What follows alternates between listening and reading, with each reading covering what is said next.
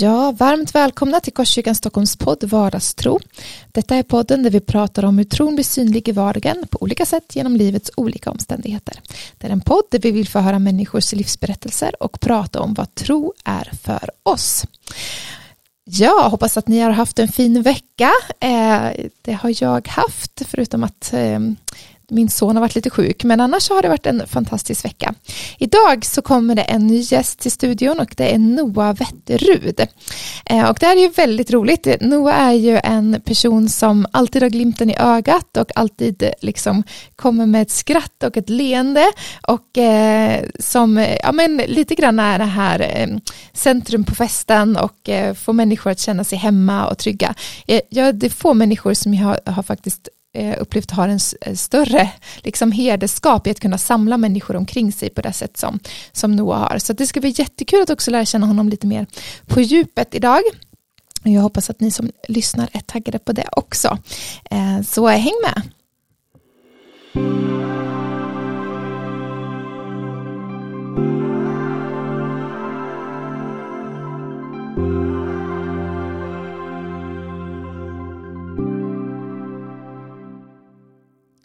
Ja, varmt välkommen hit, Noah. Tack så mycket. Kul att du är med ja, idag. Ja, jättekul att få vara här. Ja, kan inte du börja med att presentera dig lite? Vad gör du till vardags och uppgifter i församlingen? Vad älskar du att göra på din fritid? Ja, men lite sådär så att vi bara får en överblick. Yes, just nu så går jag sista terminen på gymnasiet på ekonomiprogrammet uppe vid Odenplan.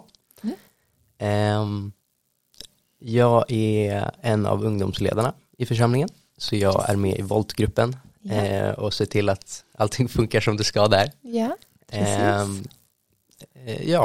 Vad gör du på din fritid? Vad älskar du att göra om du var en lördag ledig? Liksom? En lördag ledig. På sommaren hade jag gärna varit ute och åkt vattenskidor med min pappa. Det är någonting jag tycker är väldigt roligt. Annars tycker jag om att hänga med min flickvän eller kompisar generellt. Var social. Precis. Trevligt. Och din flickvän är Matilda Sundling, eller hur? Som också går i den här församlingen. Precis. Hon har ett eget poddavsnitt, vet jag. Ja, precis. Så det kan ni lyssna på om ni vill lära känna henne. Men vi ska börja med att köra lite 5 snabba frågor. Yes. Är du taggad? Ja. Ja, härligt. Vad hoppas du att andra ska komma ihåg dig för? Jag hoppas att andra kommer ihåg mig som någon som alltid gör saker med ett leende på läpparna. Oavsett om det är något roligt eller jobbigt, så bara liksom den här positiva aspekten till det hela. Ja, typ så. Ja, härligt. Vad är din favoritkomplimang? Vad gillar du när andra säger till dig? Det här gjorde du bra. Då känner jag mig... Det gör mig glad. Sedd och älskad. Precis. Ja, det är bra. Fyll i den här meningen. Andra skulle beskriva mig som dum, men jag vet att jag egentligen är dum. Jag tror att andra skulle beskriva mig som väldigt självsäker. Och att jag inte blir så påverkad av andras åsikter. Men jag vet att jag har brottats med det länge i mitt liv. Liksom. Att... andras åsikter och tankar har varit ett sånt, och kommentarer generellt om mig har varit liksom otroligt jobbigt. När det inte är så positiva grejer. Och att jag tar åt mig mer än vad jag tror jag visar utåt. Det kanske vi pratar lite mer om sen i djupintervju. Vi får se. Vad skulle du göra om du aldrig behövde jobba mer i resten av ditt liv? Jag tror jag skulle svara ganska likadant som min pappa svarade i hans avsnitt. Att jag gärna hade åkt vattenskidor. Ja. Och liksom hjälpt människor som inte har det lika bra. Om jag har den möjligheten att få hjälpa andra. Ja, fint. Och vad vill du höra Gud säga till dig den dag du möter honom ansikte mot ansikte? Välkommen hem. Härligt. Då ska vi...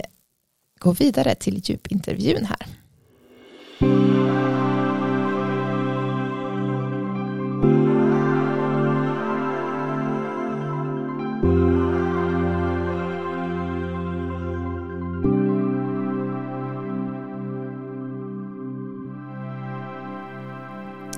Ja, då ska vi se. Det finns ju lite allt möjligt här, Noah, som vi kan prata om. Ja. Så det ska bli väldigt spännande det här. Men jag tänkte att vi skulle börja med att få höra hur din uppväxt sett ut och hur tron har varit närvarande där liksom, och din resa egentligen i tron. Så hur liksom, har den sett ut när du har vuxit upp? Yes, kommer ursprungligen från en kristen familj. Mm. Både mamma och pappa är uppväxta i kyrkan. Pappa är uppväxt här. Mm. Även farfar. Så jag tror han pratade om det. Om att det är jag och typ några till som är den fjärde generationen som är medlemmar här i kyrkan. Det är stort. Ja, så det är kul. Nej, men kommer väl från en kristen familj då i grunden. Men min mamma har aldrig varit liksom, pressande på oss att vi ska och gå i kyrkan för att hon vill det. Liksom. Så ja, men jag tyckte det var skönare att sova ut på söndag morgnar än att komma till kyrkan fram tills jag var typ 12. Så jag var väl i kyrkan lite då och då typ, men gjorde väl det mer för att ja, men vi fick käka lunch ute tillsammans efter typ, eller liknande. Så fram tills typ att jag gick i 7an, 8an kanske någonstans där. Så var det mer så men jag är kristen för att min familj är det typ. Men jag har ingen riktig egen relation till det, eller jag låter inte det styra mig liksom. Och sen så började min storebror hänga i en annan kyrka borta vid St. Eriksplan på deras fredagshäng typ, när han gick och fann.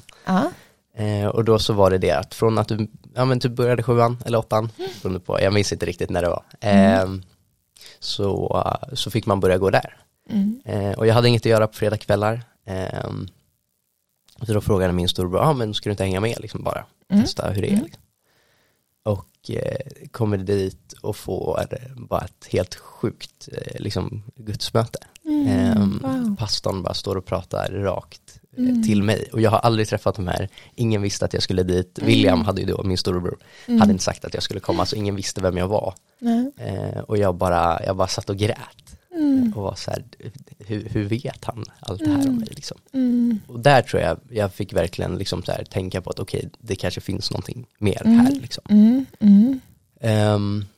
Så där började något liksom frö att sås på något sätt, att så här okej, Gud kanske existerar liksom.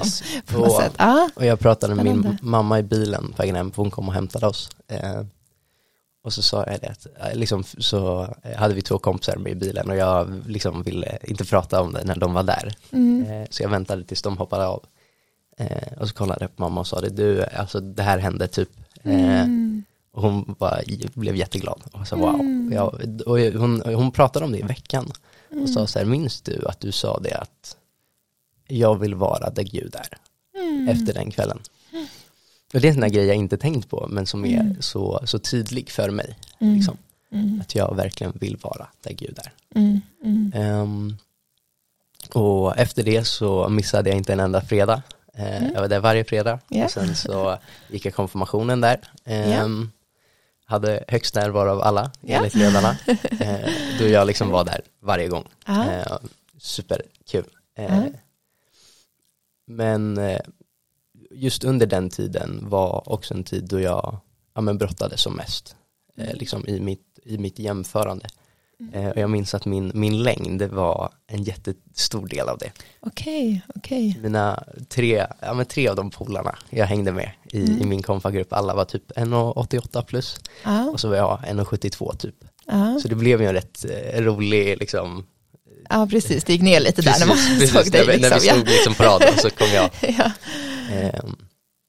Och det blev liksom en stor grej du liksom kände och då att jämförde dig med. Ja, och då blev det så här, liksom, jag var alltid tvungen att se upp till dem.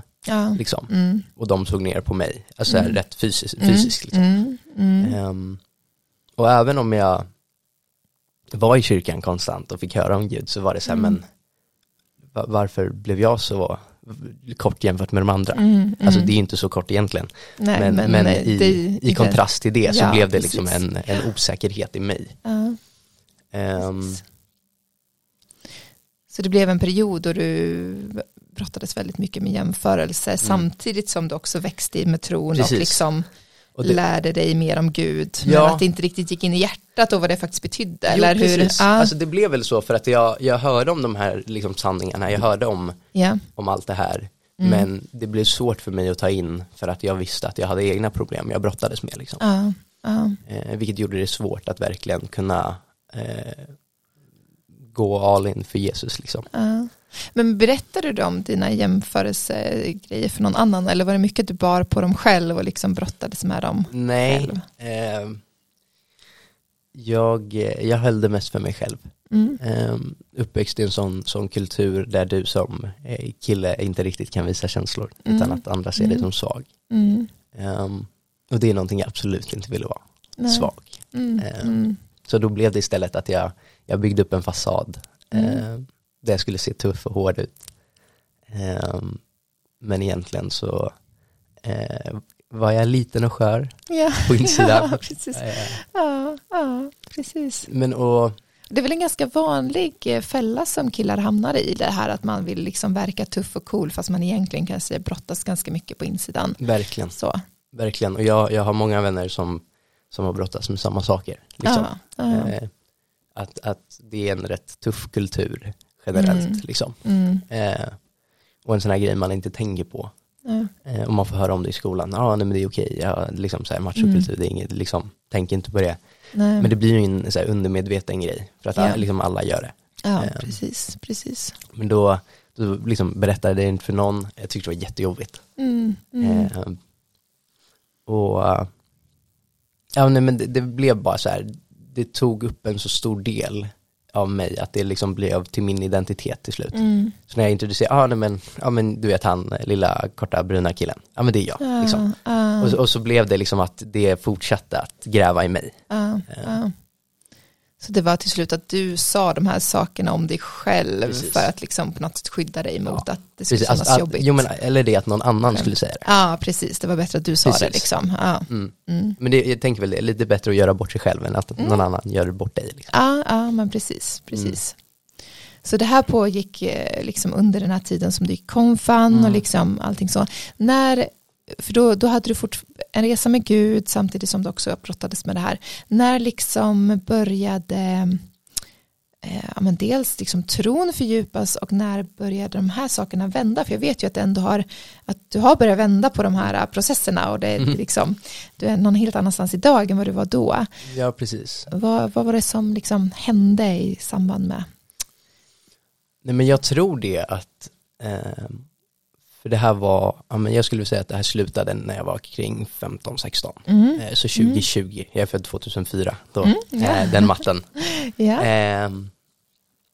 Och kring där i kaoset av pandemi och kyrkor som stänger ner, så stängde den kyrkan ner sin ungdomsverksamhet. Och det är väl lite anledning till varför jag hamnade här. Ja, precis. Att min lillebror Theo då hade gått här några gånger och var så här, de har fortfarande sin öppen. Ni kan komma dit, typ, sa han till mig och min storbror. Så vi kom hit och jag kände direkt att så här, okej, tidigare så har fredagskvällarna mer varit som ett ungdomshäng. Liksom. Det är öppet för alla.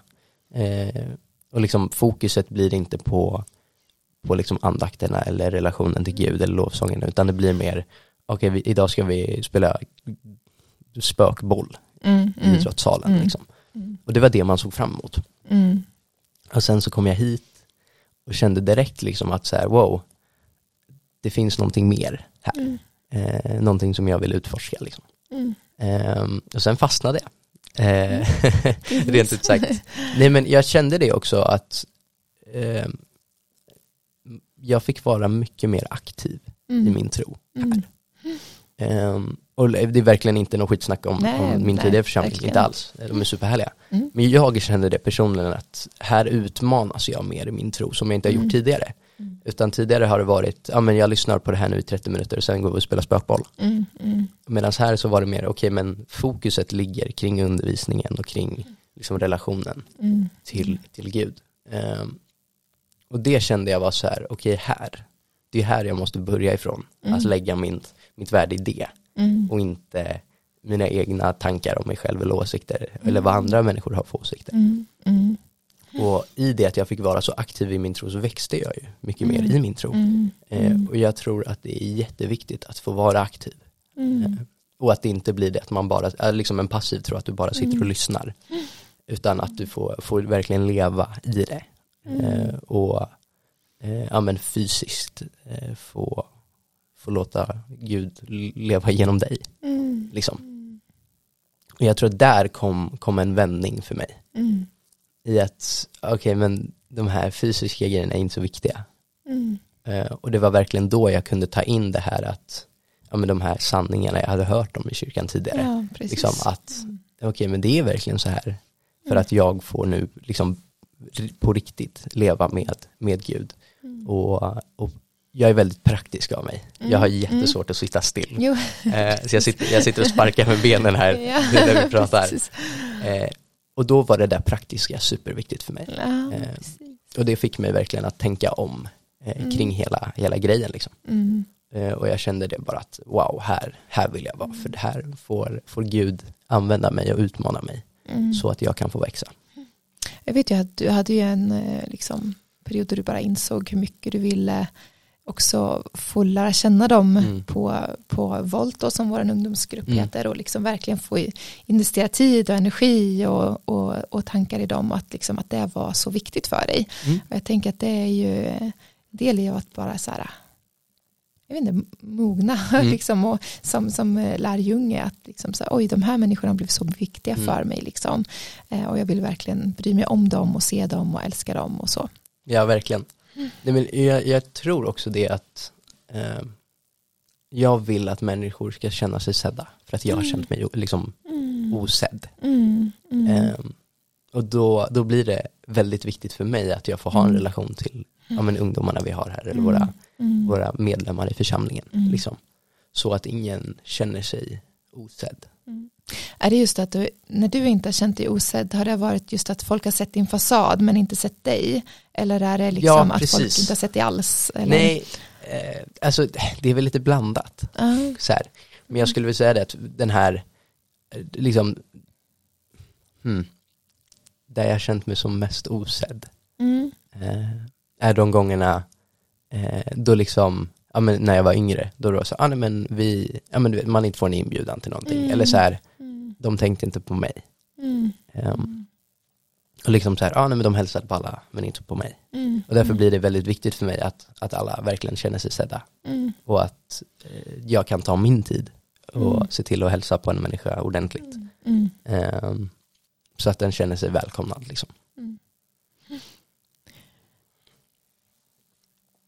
Jag tänker att på ett sätt så har ju du haft då en roll av att vara lite den busiga killen som är lite så här självsäker och du vet så här. Kanske också att man kanske uppfattar som att du inte bryr dig så mycket om tron. Alltså så här, så. Men så har du gjort den här resan. Har det gått bra och enkelt att förändra den bilden av dig själv? Eller är det svårt att förändra sättet att vara mot människor, kanske människor man har känt länge eller så, eller är det lätt eller svårt att förändra bilden av sig själv när du nu har börjat ta din tro mer på allvar och du har börjat inse saker och så? Vad skulle du säga generellt? Jag skulle inte säga att det är en lätt process. Nej. Det skulle jag inte säga. Utan mer det att jag i mig själv har växt från det tidigare jag. Men att när jag hänger med mina gamla polare som jag har känt länge, så blir det lätt att jag faller in i hur jag var då. Ja, men precis. Och det är ju någonting jag inte vill. För att det är den här kulturen jag inte mådde bra av. Men det blir ju lätt det att man direkt associerar det här kompisgänget till det här. Ja, men precis. Så på det sättet har det väl inte varit lätt. Och det är ju någonting jag fortfarande kan tänka på idag. Så här att när jag hänger med människorna i kyrkan. Eller, och jämför det med mina klasskompisar. Eller mina tidigare innebandykompisar. Så här att det är så otroligt olika kulturer. Och det blir lätt det har varit lätt tidigare att jag är en person i kyrkan och så är jag en person när jag inte är i kyrkan med de andra gängen. Och det är väl det jag har fått så här, ja men liksom ta bort den vanan. Mm. Mm. Och liksom verkligen jobba, få vara, försöka jobba precis, på den. Och verkligen bara få vara samma person överallt liksom. Och det är ju ingen lätt resa, så är det ju, det tar ju tid. Så. Ja, nej, men det är ju så här vanlig grej. Att så här, det, på samma sätt som det tog tids för att byggas upp så tar det tids för att rubba det liksom. Men jag tänker det att om man har den aktiva liksom, mindsetet och tanken att nej men jag vill inte det här så till slut så kommer det ju bli bättre liksom. Men man behöver jobba för det. Ja, precis. Men du pratar ju där om dina gamla kompisar och lite störa och du går ju i gymnasiet och man har skolklass och så här. Hur har din tro då fått påverkat det där liksom, nu när du liksom har en liksom djupare tro och sådär. Hur påverkar den ditt sätt att vara och dina relationer och så? Jag tror att den påverkar det positivt. Liksom i att jag kan få vara ett ljus kring mina klasskompisar och människorna i min skola. Liksom. Men jag har också lätt att liksom, det blir... Alltså en grej är språket vi använder. Att liksom, när jag är hemma, när jag är med kompisar utanför liksom, och i kyrkan så har jag ett typ av språk. Och sen så när jag är i skolan så blir det mycket hårdare och liksom, mer kritiserande språk. Och det är en sån här grej jag bara måste träna bort. Liksom. Och jag tänker på det varje dag. Liksom, så här, nej, idag ska jag inte vara kritisk, idag ska jag inte snacka skit. Liksom. Yeah. Precis. Men det är ju lätt att falla in i den kultur som är runt omkring en. Verkligen. Det är det en kultur gör, att det liksom sitter i väggarna, så att det är otroligt svårt att gå emot en kultur som finns liksom. Och jag vet att Petrus Eurel pratade om det när han predikade i kyrkan tidigare, att liksom visa mig dina 5 vänner så kommer jag kunna liksom förklara för dig hur din framtid kommer se ut. Därför att man formas så pass mycket av dem runt sig, även om man inte tänker på det. Absolut, det är och därför har jag tänkt det, att det är väldigt viktigt vilka jag väljer har ett inflytande i mitt liv. Och att då jag har valt att de som ska få ha det största inflytande, ja men det är Gud först och främst. Men sen också människorna i kyrkan som jag vet har bra värderingar. Och sen är det är inte superlätt att gå i, liksom, i gymnasiet. Nej, precis. Men jag tänker väl det att jag får vara ett ljus för de människorna och få kunna bidra med någonting annorlunda. Även om det kanske sätter mig i en lite utanför position ibland kring vissa liksom, i min klass eller i skolan. Ja, du känner av det, att du hamnar lite vid sidan av ibland liksom, för att man vågar vara lite annorlunda. Ja, att när folk sitter och snackar skit liksom, om andra eller om varann, att jag när man säger, ja men grabbar på riktigt, varför ska vi snacka skit med varandra? Eller varför ska vi bidra till det här? Då blir det, och ibland kollar de på mig lite så här, det är klart det är du som ska säga det här.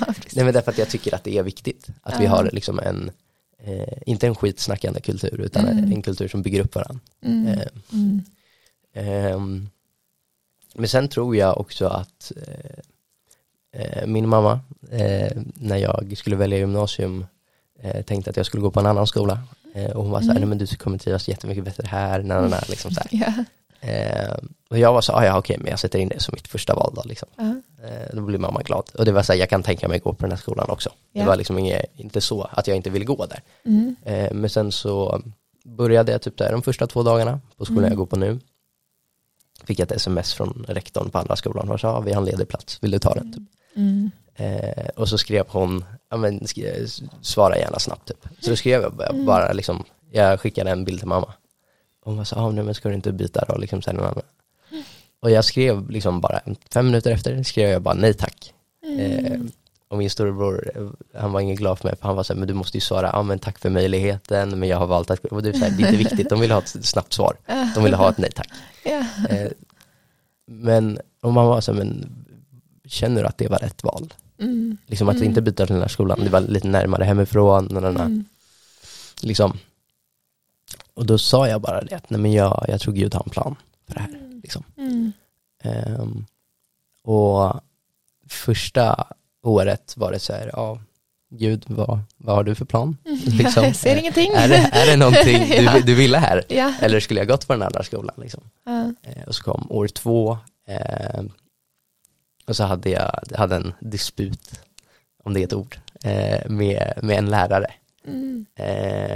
Och det var, eller han låste in mig i ett rum och ställde sig framför dörren och började skrika på mig. Och jag hade frågat bara hur det gick för mig i kursen liksom. Och det var det så här, nej men jag byter skolan nu. Jag vill inte vara kvar här liksom, för att det var en så här sjukt obehaglig grej. Och då kände jag bara det så här, nej men jag byter liksom. Jag kollar om det finns en plats på den andra skolan eller så hittar jag någon annan skola. Jag vill inte vara kvar här. Och sen så gick det typ så här en månad efter det. Och då kom Gud liksom. Och då så fick jag höra det av en vän till mig i skolan att så här, du är kristen va? Liksom. Och jag bara nej men det är jag har liksom så här, och så började han prata med mig kring tron att han har liksom haft ett liv fullt med hat liksom, och nu så har han hittat någonting i Gud liksom. Och så fick jag berätta det här för mamma, och mamma var så här, Noah, här har du det du liksom, varför du egentligen ska vara här. Och sen så bara för någon vecka sedan fick jag till sånt samtal med en annan tjej i min skola om tron. Och det var verkligen så här, okej, men det är också en liksom, här har vi ju någon som är hungrig på Gud. Ja, men kanske inte riktigt är superbekväm eller vet vad de ska göra i en sån situation. Och då var det verkligen så här, wow. Gud har ändå en plan. Även om jag kände det att jag vill inte vara här. Så fick Gud använda det och vända på det liksom. Jag känner väl det att jag vill försöka vara ett ljus för de människorna och de som känner sig vilse. Och att verkligen få vara ett ljus för Gud liksom. Jättefint. Men vad skulle du säga till de killar som är i den sits du var i för några år sedan? Alltså man går till kyrkan mest för att det är kul och bryr sig inte så mycket och kanske kämpar med saker fast man inte visar det. Vad skulle du liksom vilja säga till dem och skicka med dem inför framtiden? Alltså om jag skulle kunna gå tillbaka i tiden och få prata med mig själv igen liksom, då hade jag väl sagt det. Så här, det är lugnt. Alltså de här osäkerheterna du har som du låter ta upp så mycket tid av det du gör just nu liksom, det kommer inte vara viktigt. Och jag vet att just med min längd så är det så här, nej men jag är kort så ingen kommer någonsin kunna älska mig liksom. Och det var i samband med att typ, jag stod och pratade med en tjej på ett läger typ, och sen så gick hon iväg och så hängde hon med någon annan kille och så kom min polare fram som är typ 1,90 och bara, nej men det var bara därför att du är kort som hon inte ville fortsätta prata med dig, och det var inte så här, vi var bara kompisar, det var inte något så, men det blev en så här grej som satte sig i mig att så här, ja, om jag hade varit intresserad av henne, då hade hon inte varit intresserad av mig för att jag är så kort. Och det blev en så här, en superosäkerhet i mig. Och jag var så här, ingen kommer någonsin kunna älska mig. Och alltså det är ju bara en så stor lögn. Men det, ja, absolut, men det känns ju som sanning. Precis, därför att det är det jag talar in mig. Och det här fick jag höra av en nära vän till mig. Ja, precis, och då är det så här att de människorna jag lät ha en inverkan på mig då, att en av dem kommer och säger det till mig, gör ju att det blir så mycket jobbigare. Och jag var så här, jag kommer aldrig kunna bli älskad, jag kommer dö ensam liksom. Det är hemskt, det är det, men det var så det var liksom. Och jag skulle säga det att, ja men du, det är lugnt, det löser sig. Det är inte så viktigt, för att en människa kommer inte älska dig bara för att du är lång. Nej. Eller beroende på hur lång du är liksom. Utan du som människa blir vacker i en annan människas ögon när de får lära känna vem du är på insidan liksom. Och insidan gör det utsidan vacker liksom, typ. Att så här, det är inte så viktigt egentligen kring vad andra människor har för åsikter om dig, om du bara lägger ditt värde i Gud. Och det var det jag gjorde. Och så hade jag fått säga det till mig själv 13-14 år, att så här, det är lugnt. Om du lägger ditt värde i Gud så kommer andra lösa sig. Liksom. Och till de här som kommer till fredagskvällarna för att det är ett skönt gäng. Ja, självklart. Kom för att det är ett skönt gäng. Men tänk också efter varför du är i kyrkan och inte på en vanlig ungdomsgård. Liksom, att det finns någonting mer här. Och jag skulle verkligen vilja uppmana dem att testa att verkligen ta sin tro på allvar. Och att söka i det. Liksom. Att inte bara låta de där fredagarna gå förbi liksom. Nej, en efter en efter en. Precis, utan för att man tar det på allvar. Det är ändå viktig tid. Liksom. Mm. Och du spenderar rätt mycket tid på det. Mm. Så låt den tiden du liksom investerar i det vara någonting som kommer liksom hjälpa dig i framtiden. Som kommer hjälpa dig men generellt. Som får gå med dig. Liksom. Mm. Mm. Jättebra. Men du nämnde ju här att du brottades med då att ingen skulle kunna älska dig. Men nu är du ju faktiskt tillsammans med någon som älskar dig mycket. Du är tillsammans med Matilda. Hur gick den resan till? Hur blev ni ett par? Kan du berätta lite? Ja, det kan jag göra. Your love story. Ja, precis. Nej, men jag kände väl det att så här, när jag fick börja prioritera Gud lite mer så var jag så här, men, liksom, att ha en flickvän är inte intressant nu. Liksom. Mm. Och så började jag hänga här i kyrkan och sen så träffade jag Matilda och var så här, wow, här har vi någon som lever för Gud. Liksom. Och hon inspirerade mig väldigt mycket i det. Och vi blev jättebra kompisar fort. Liksom, så här. Men hon sa det. Och då hade vi hängt med varandra i 4-5 månader kanske. Hon sa det att jag tycker om dig nu, va? Men jag kommer aldrig kunna bli tillsammans med dig för att du inte har Gud som prioritet i ditt liv. Och det var så, det var en tuff. Verkligen, en superhård grej. Men som jag är otroligt tacksam för idag. Att hon var så tydlig. Och det fick vara en så här, okej, men och då frågade hon, men vad har du din prioritet? Liksom. Jag sa det, min prioritet skulle väl vara min familj. Liksom. Då jag håller min familj väldigt kär. Liksom. Och hon var så här, too bad. Liksom. Jag kommer inte kunna vara tillsammans med dig om du inte prioriterar Gud. Liksom. Ja, precis. Och det fick vara så här, skojar du? Liksom, nej. För du tyckte om henne då, så att det var liksom precis, så här. Ja, precis, då hade jag börjat tycka om henne. Och då var det så här, kom igen, skojar du? Liksom. Och då liksom, i den situationen så var det så här, ingen kommer någonsin kunna älska mig. Liksom bara så här fort. Och sen så bara, nej men, det är det här vi har pratat om i en längd. Liksom. Och sen så rubbades den tanken och jag sa, okej, men jag vet att jag vill vara Matilda. Liksom. Och att hon, liksom, hon drar mig på ett sätt närmare Gud. Och då ville jag också kunna dra henne närmare Gud om vi skulle liksom vara i en relation med varandra. Och då började jag ta det där mer seriöst. Och tänkte det att jag tar Gud nu mer seriöst. Och verkligen lägger det som första prioritet. Och om det skiter sig med Matilda, då får det skita sig med Roja Gud i alla fall. Liksom. Ja, precis. Och i det så fick jag växa otroligt mycket under en kort tid. Och Matilda sa det efter, okej, bra. Liksom, wow. Jag är jättetacksam att du verkligen tar och prioriterar Gud. Men kan jag hålla dig på pax i typ så här 5 år innan vi blev tillsammans? Och jag var så här, men skojar du? 5 år. Och jag sa, okej, så länge du inte går upp mot 10, 5 år kan jag vänta. För då var det så här, nej men jag älskar verkligen henne. Och hon drar mig närmare Gud. Och jag kände det att så här, det är inte på ett sätt som någon annan har fått mig liksom närmare Gud. Då var det så här, okej, men jag kan väl vänta 5 år typ. Och sen gick det 3-4 månader. Sen blev vi tillsammans. För du inte väntat så länge. Nej, precis. Hon är underbar. Och jag tycker verkligen det är så viktigt att i en relation så liksom, jag hade inte kunnat vara med någon nu som inte drar mig närmare Gud. Nej. Och hon har väl fått tyvärr vara mer delaktig i det än vad jag har. Men hon har också fått mig att växa och jag hoppas att jag kan få hjälpa henne att växa också på det sättet hon har hjälpt mig. Och det är någonting jag verkligen bara vill säga att så här, om du har möjligheten att så här, om du inte är i en relation eller är i en relation, att så här, försök att om ni båda är troende att dra varandra närmare Gud. Liksom.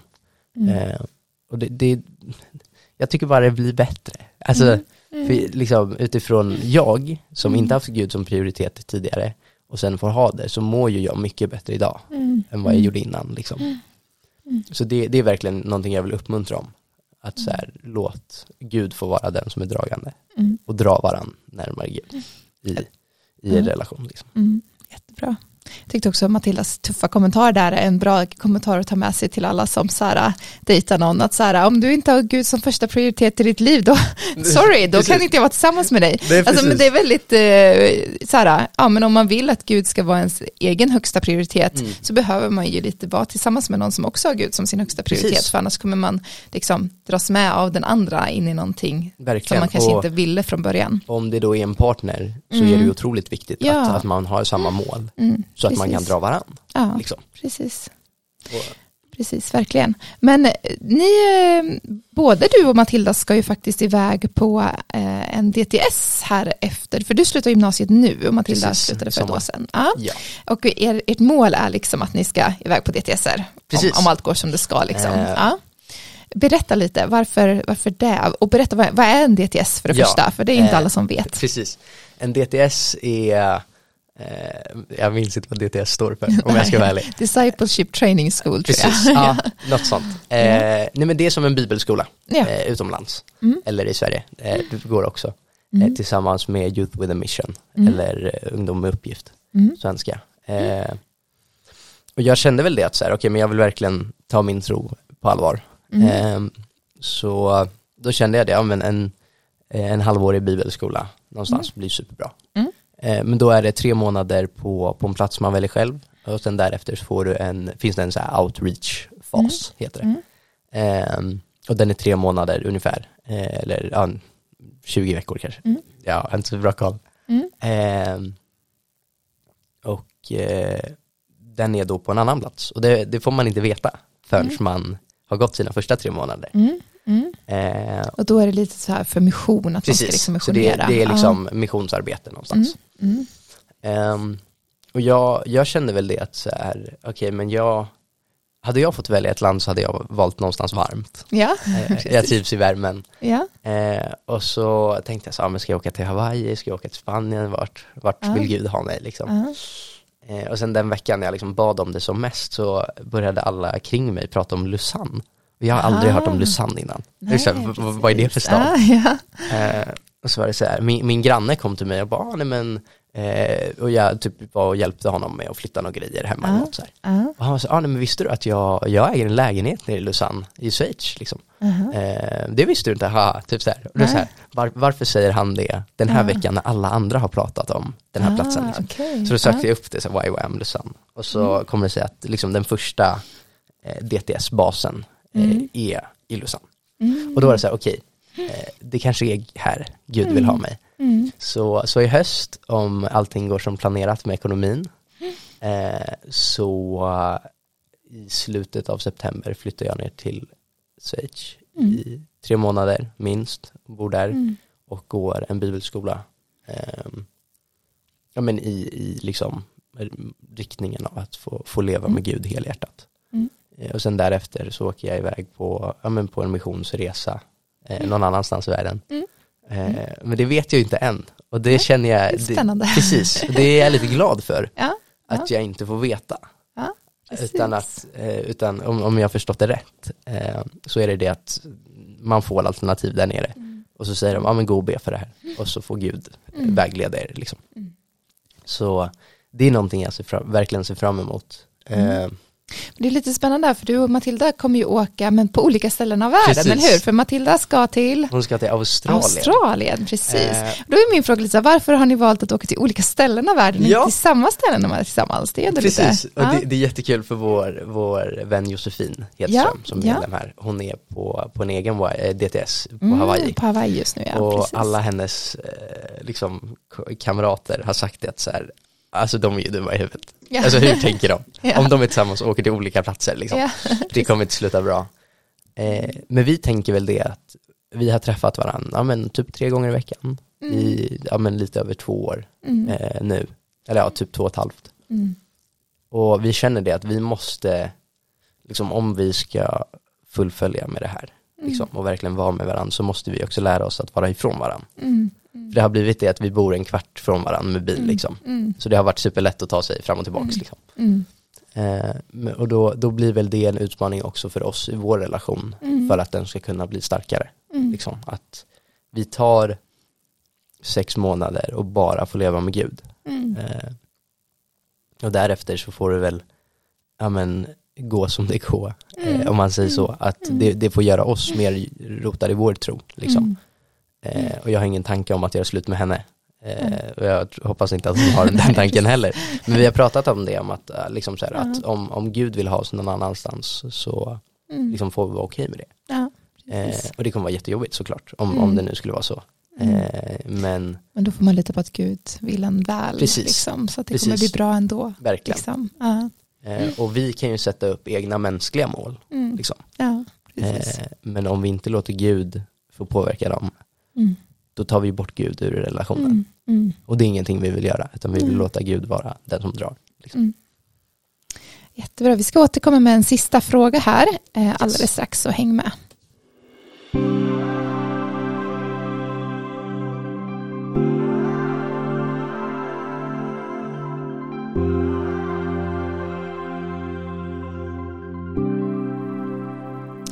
Ja, vi brukar ju alltid avsluta vår podd med frågan: vad betyder vardagstro för dig? Så vad betyder vardagstro för dig, Noah, det ordet? Alltså jag skulle vilja säga det att vardagstro är för mig är bara att få leva med Gud. Att få ha det som prioritet är väl min vardagstro.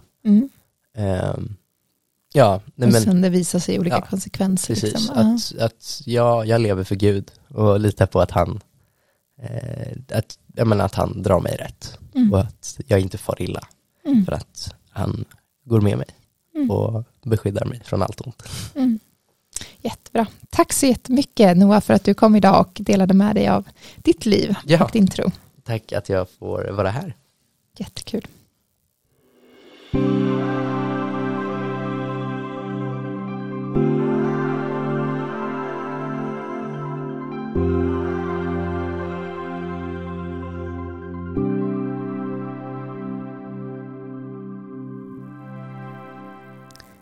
Ja, det var detta program. Jättekul att få lyssna till Noah. Jag tänker det är så viktigt här att vi förstår att alla kan vi liksom brottas med saker inombords, även om det inte alltid syns utåt, och att vi behöver lära oss att se bortom maskerna lite granna. Men också att våga visa oss själva som vi faktiskt är och inte liksom gå runt med dem. Maskerna. Så att jättebra och spännande program. Vi lägger ut på torsdagar klockan 13:30. Så det kommer ut ett avsnitt nästa vecka också. Så häng med oss då och du får ha en jättefin vecka. Hej då!